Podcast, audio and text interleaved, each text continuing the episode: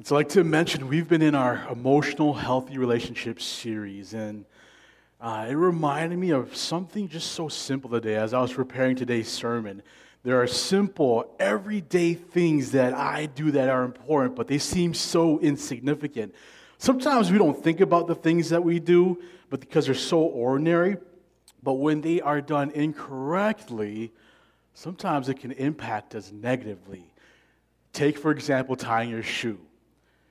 Did you know that if you tie your shoe, and if the bow runs the long way, runs from the heel to the toe, that your shoelaces are two times more likely to, to be undone? But if the bow runs from side to side, that's the stronger knot. And so if you want to show, you know, if you want to learn how to tie your shoes later, let me know. I'll, I'll show you how to tie, tie your shoes. But one way to figure it out is if you just take your, your uh, bow and you just tighten it, and whatever the knots, where however they rest, you know if you've got a strong knot or a weak knot. And similarly, like this insignificant thing of tying your shoe doesn't seem like it's a big deal. But again, when my shoes are not tied and I trip over my laces, that's no fun. The same thing is true about our relationships. Can you think of something so simple or ordinary, maybe even insignificant, that we do every day in our relationship that makes a huge impact on it? What are some things that you can think of that have huge impact but might seem very ordinary, maybe insignificant?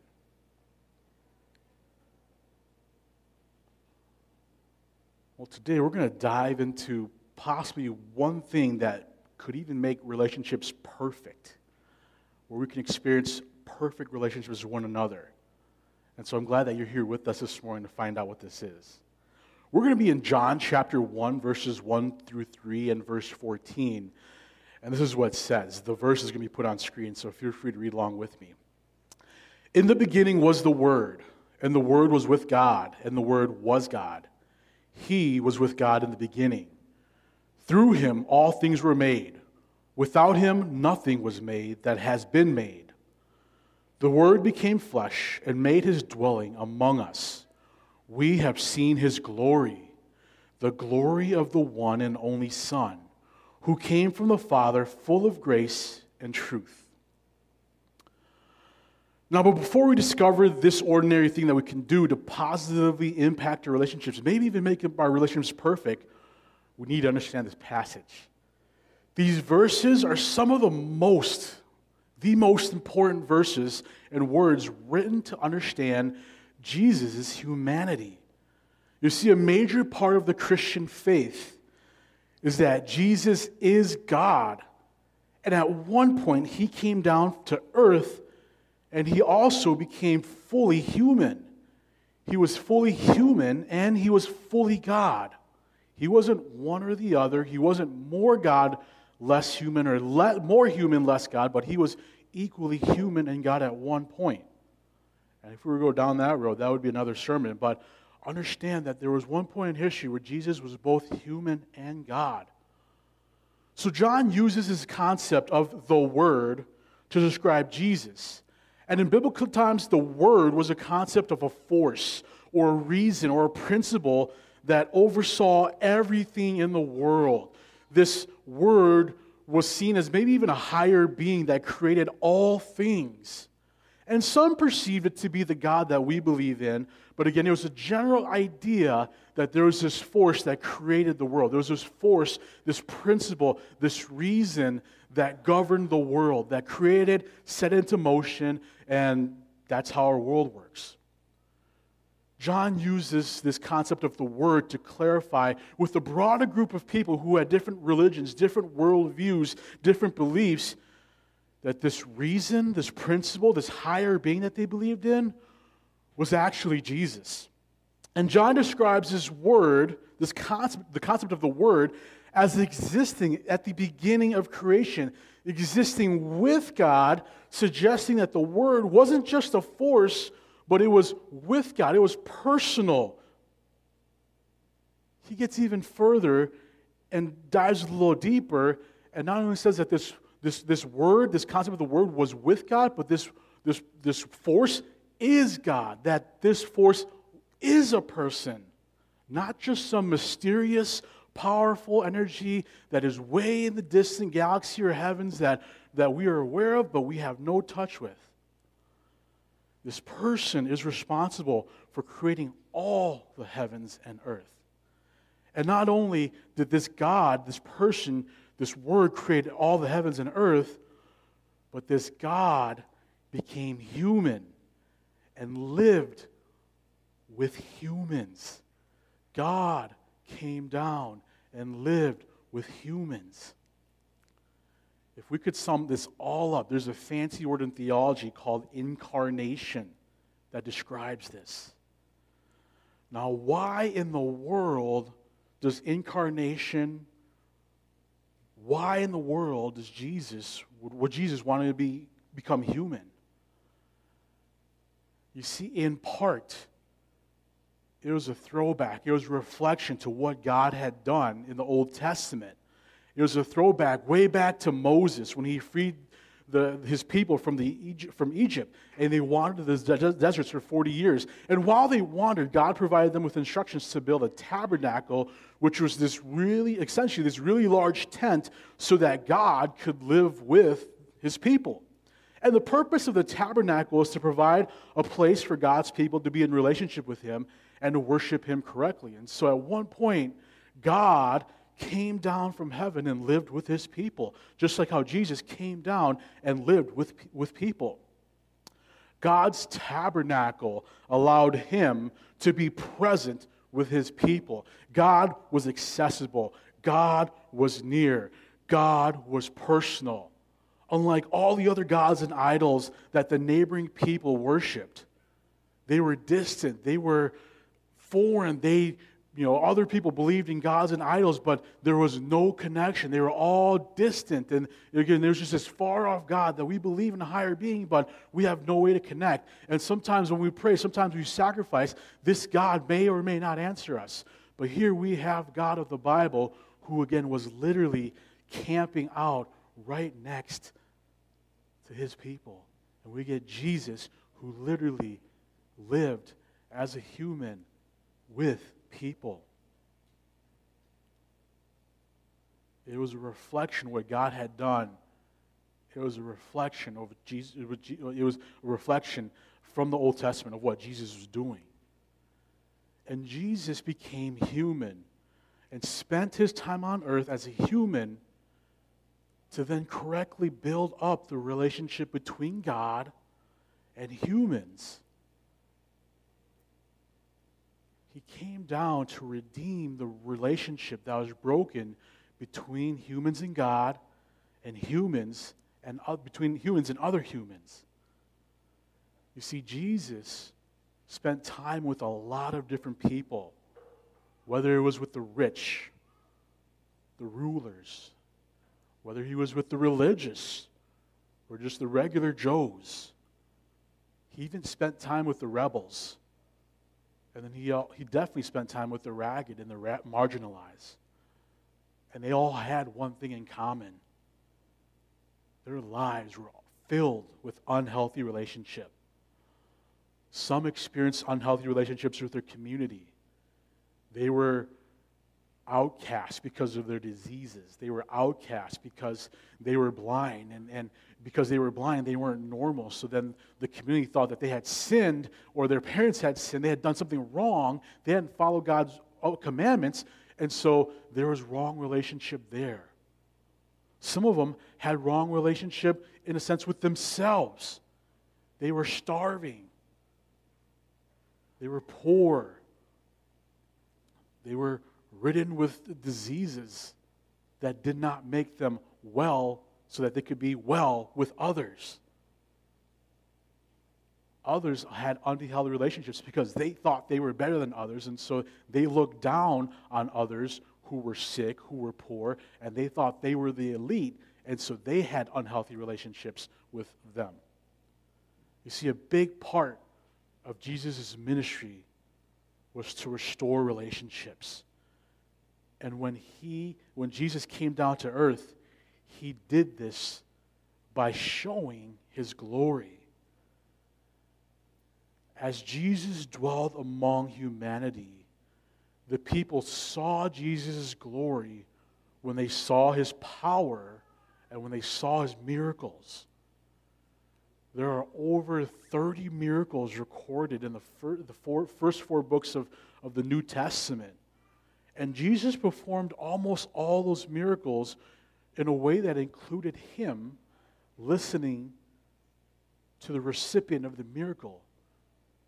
Jesus, Jesus would either ask them what they wanted, or the recipient would ask Jesus what they wanted, and Jesus would listen. Here's an example from Matthew chapter eight, verses two to three. And behold, a leper, a leper was someone who had a skin disease, and behold, a leper came to him and knelt before him, knelt before Jesus, saying, Lord, if you will, you can make me clean.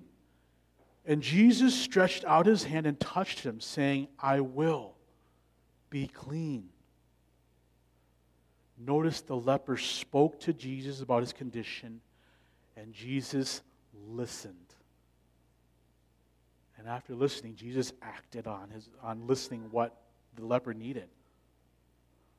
When Jesus dwelled with humanity, when Jesus lis- lived with humanity, he listened to those he cared for and answered their requests accordingly.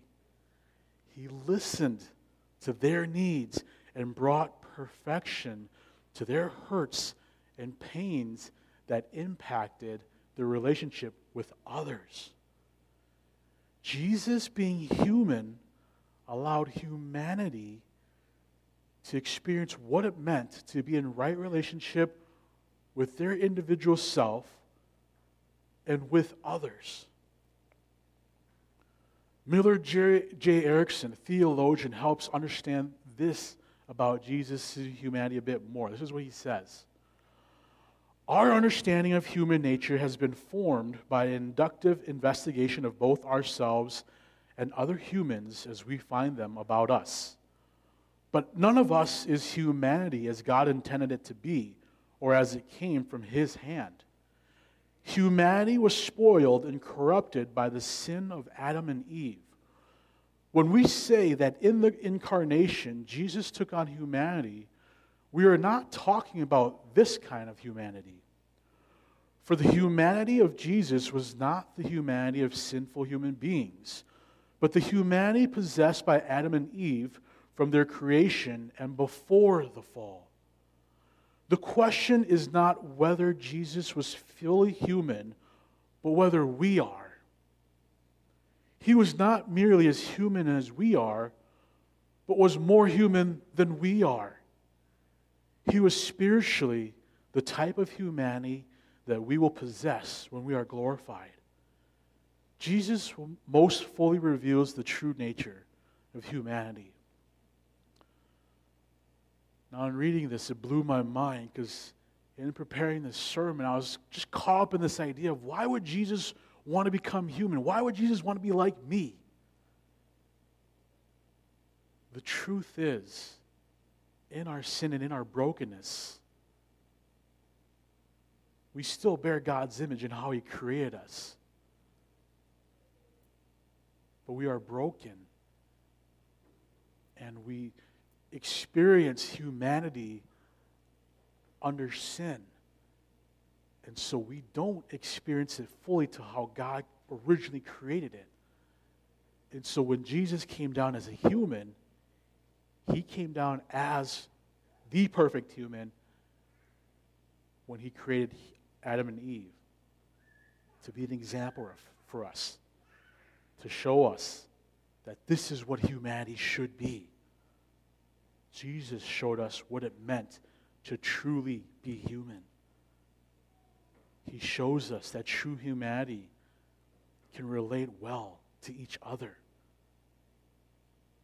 He shows us that we can relate to ourselves better. He restores relationships that are broken because certain people were seen as less than, or people thought that they were more than. Jesus restores the relationships that even were impacted by death by bringing loved ones from the dead. You see, if it's one thing that we can learn about Jesus' incarnation, Jesus being humanity, it's this. Jesus' humanity perfects our humanity. Jesus' humanity perfects you and I, our humanity.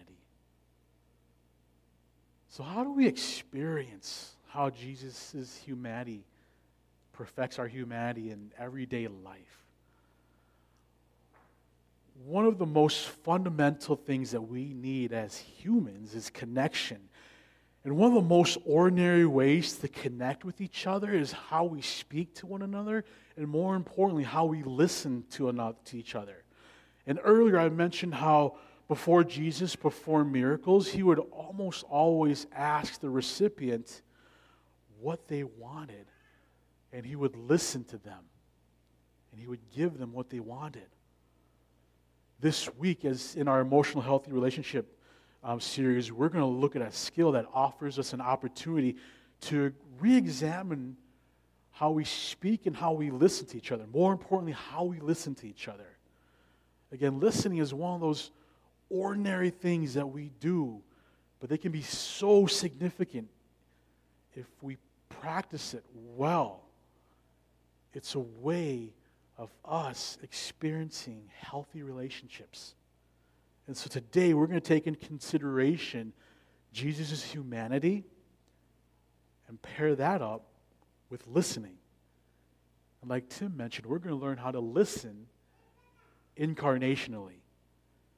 You see, the purpose is to listen at a heart level. It's to be empathetic, attuned to the words and the nonverbals of communication of the other person. We listen so that the other person feels felt by you. Being attuned to the words and nonverbal communication means we're listening to not just words, but again, the nonverbals. And so pay attention to the facial expressions, to the tone. Are there tears coming? What posture are the eyebrows in? Are they raised? Are they in a frown? What is the body posture? How intense are they communicating? The priority is an emotional connection, not so much information. Now, in listening, we don't have to agree with who we're listening to. We don't have to get defensive or take things personally, but it's simply a matter of connecting. So here are some steps to listening incarnationally. And if you have your bulletin, it's going to be on the back of your bulletin, and it's also going to be put on screen. And so as a listener, in listening incarnationally, here are some steps. Here's some, here are some steps to listening incarnationally. Give the speaker your full attention. Give the speaker your full attention. So drop the phone, make eye contact, don't get distracted, don't look away. Give your full attention. Step into the speaker's shoes and feel what they're feeling. Empathy is this idea that if someone falls in the hole, you're not just looking from the hole like, hey, man, I'm sorry you're in the hole, that, that must stink. But it's a matter of falling in that hole with them and saying, oh, man, this really stinks. You fell in the hole. I fell in the hole. I know what it feels like. And so step into the speaker's shoes and feel what they're feeling. Three, avoid judging or interpreting. Avoid judging or interpreting. Oftentimes we hear what's being said, but we interpret and we judge. Avoid judging or interpreting. Reflect back as accurately as you uh, reflect back as accurately as you can what you heard them say. And so again, instead of interpreting or judging, say to them what you heard them say. When you think the speaker is done, ask, is there more? And so when there's a pause or a break, or you think the speaker has completed what they're saying or is finished with their phrase, ask them, is there more? And then lastly, when the speaker is done, ask, of everything you have shared, what is the most important thing you want me to remember? So those are our steps to listening. I know there's a lot, but again, it's on your bulletin and, and it's on the screen here. Now, here are some guidelines to how to help us speak well. Number one, speak in the I. Use I statements. Two, keep your statements brief. It can be hard to track if you're speaking for minutes upon minutes. And so try to speak brief in couple in sentence or a couple sentences so that your listener can also track with you. And sentences are good places to break so that the, the listener can then reflect what they heard. If needed, when when uh, with with the speaker, step three, stop to listen. Stop to let the listener paraphrase, and so again, remember to break so that your listener can reflect back to you. And four, include feelings. Use the phrase "I feel" and describe what you're feeling. Now, it's really into, important to distinguish this because we can we can. get mixed up between an opinion or a feeling. And so oftentimes we might say, I feel that, fill in the blank. And when we say, I feel that, that actually becomes a thought or opinion. And so a key principle to remember is that when we are describing an emotion, we need to say, I feel, and include an emotion. I feel sad. I feel happy. I feel angry. I feel uncertain. I feel, again, needs to be followed by a feeling. And if we don't get the feelings, we can't get beneath the iceberg, this idea of getting deeper when we don't share our feelings. And so here's an example. I feel that the supermarket's prices are too high. That's an opinion. And so we can start talking about the different supermarkets that we can go to. It doesn't get too deep. But if I say, I feel upset the supermarket's prices are too high, now that could get us a little deeper. Why do you feel about the supermarket? Oh, you know, they're cheating me. I'm in a tough financial place. Or I'm trying to budget. Notice how, again, that simple word that can dramatically change the sense of feeling or going deeper to the iceberg. And so, again, I feel must be accompanied with emotion.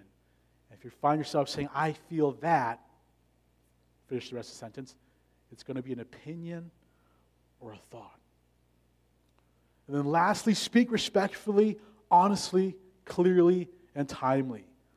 Often speaking can go so wrong because we speak poorly. So when we speak, we must understand that it has to be respectful, honest, clear, and timely. When you speak respectfully, it means we give thoughts to our words. We're not just saying whatever. When we speak honestly, you're speaking your feelings and your thoughts. You have a right to your feelings and thoughts. We speak clearly means we're not hinting. We're not beating around the bush. Again, we clearly are communicating what it is that we want. And lastly, we speak timely.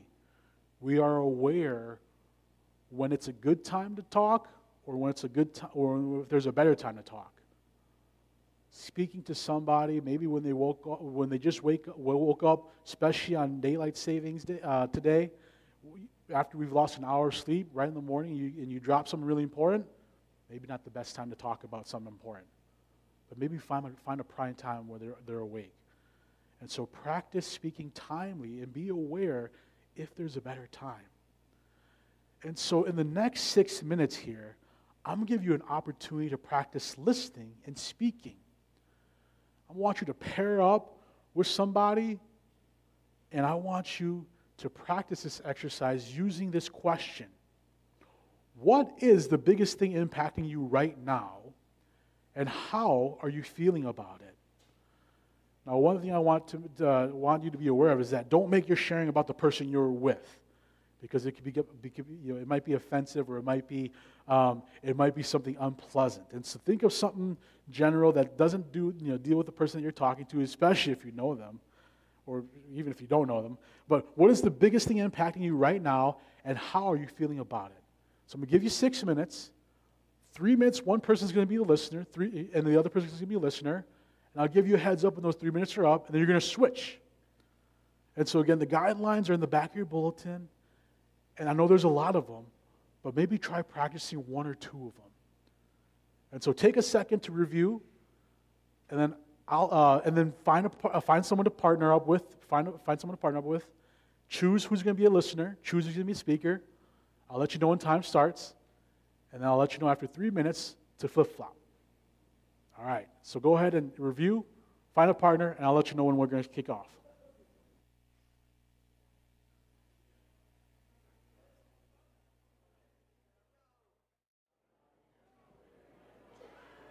All right, ten seconds. Let's wrap up, and we'll, we'll uh, reconvene together.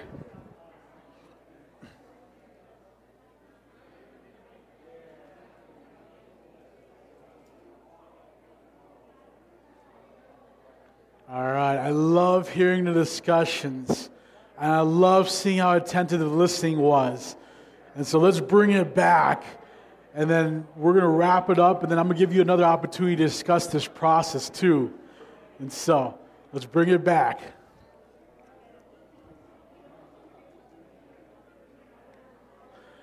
And then online congregation, I'm so sorry. I totally forgot about it. This would have been a great time to join Zoom.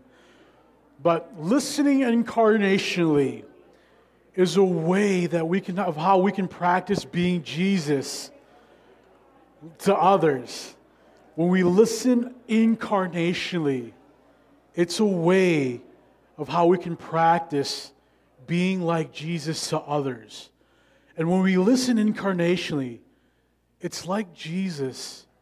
When Jesus left heaven, left his world, gave up his needs so that he can hear us out. When we listen incarnationally, it's like us leaving our world and giving up our needs so that someone else can be heard, someone else's needs can be met. And so that's how we can be like Jesus, practically, just through listening incarnationally on an everyday basis.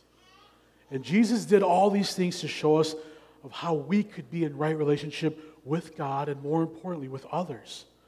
So practice listening incarnationally and experience true humanity as Jesus intended all of us to. Now, in the next ten to twelve minutes here, I want you to go ahead and take some time to also discuss. And so we had some time experiencing what listening and speaking, or listening incarnation and speaking was like. I want you to take the next ten to twelve minutes and take some time to discuss these questions. And it could be the same person that you were with or the table that you're with. Take into consideration what the experience was like for you and the speaker. What was the experience like for you as the speaker? And then what was the experience like for you as the listener? Second question, how did you experience listening with your family of origin? A lot of the ways that we listen and the, the way that we speak comes from how we experienced it in our family of our, our, our family that we grew up with. So how did you experience listening with your family of origin? And how did you experience speaking with your family of origin? And then name one or two obstacles you will need to overcome to grow into a person who listens well.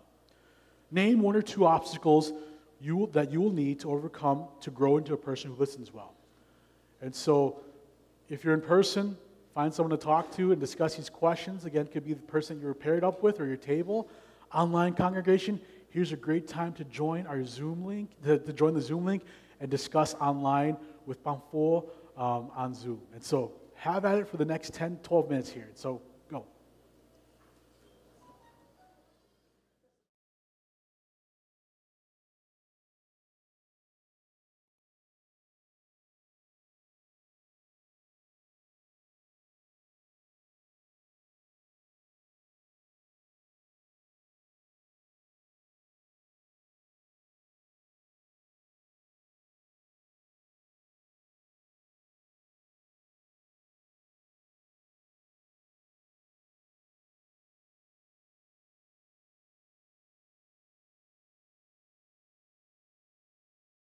All right, let me wrap up with this. Again, it's a reminder that, again, just in the simple things that we do every day, like listening, can make a huge impact to our relationships, can make them healthy. We saw that with Jesus. And sometimes we might be doubters, like, ah, you know, it's just listening, ah, whatever, you know. But again, Jesus came down, and he showed us what perfect humanity looked like. And he listened to those who had needs, and he listened to those um, and connected them, with them through listening. So in the same way, you and I, we can do the same. We can look to Jesus' humanity and know that his humanity can perfect our experience of humanity with ourselves and with others. So let me pray for us. God, we thank you so much. Thank you so much for sending Jesus Christ down to earth for us, Lord. And time and time and time again, I've read John chapter one over and over and over again, not realizing that Jesus came down to earth to show us what it meant to be human. That Jesus' experience of being human wasn't our experience of human, but Jesus' experience of being human was what it meant to be human. So we can look to Jesus to know what it's like to be in perfect relationship with God and perfect relationship with each other. We thank you for having Jesus, who is a personal God who hears us. That Jesus isn't far off in heaven, and that we're just throwing prayers up, hoping that he'll hear them. But Jesus is a personal God who loves us dearly. That Jesus is the personal God who loves us dearly. And so as we see how Jesus has listened to all of humanity, may we too be like Jesus and listen to others incarnationally. We thank you, and we pray and lift this all up in your name, Lord. Amen.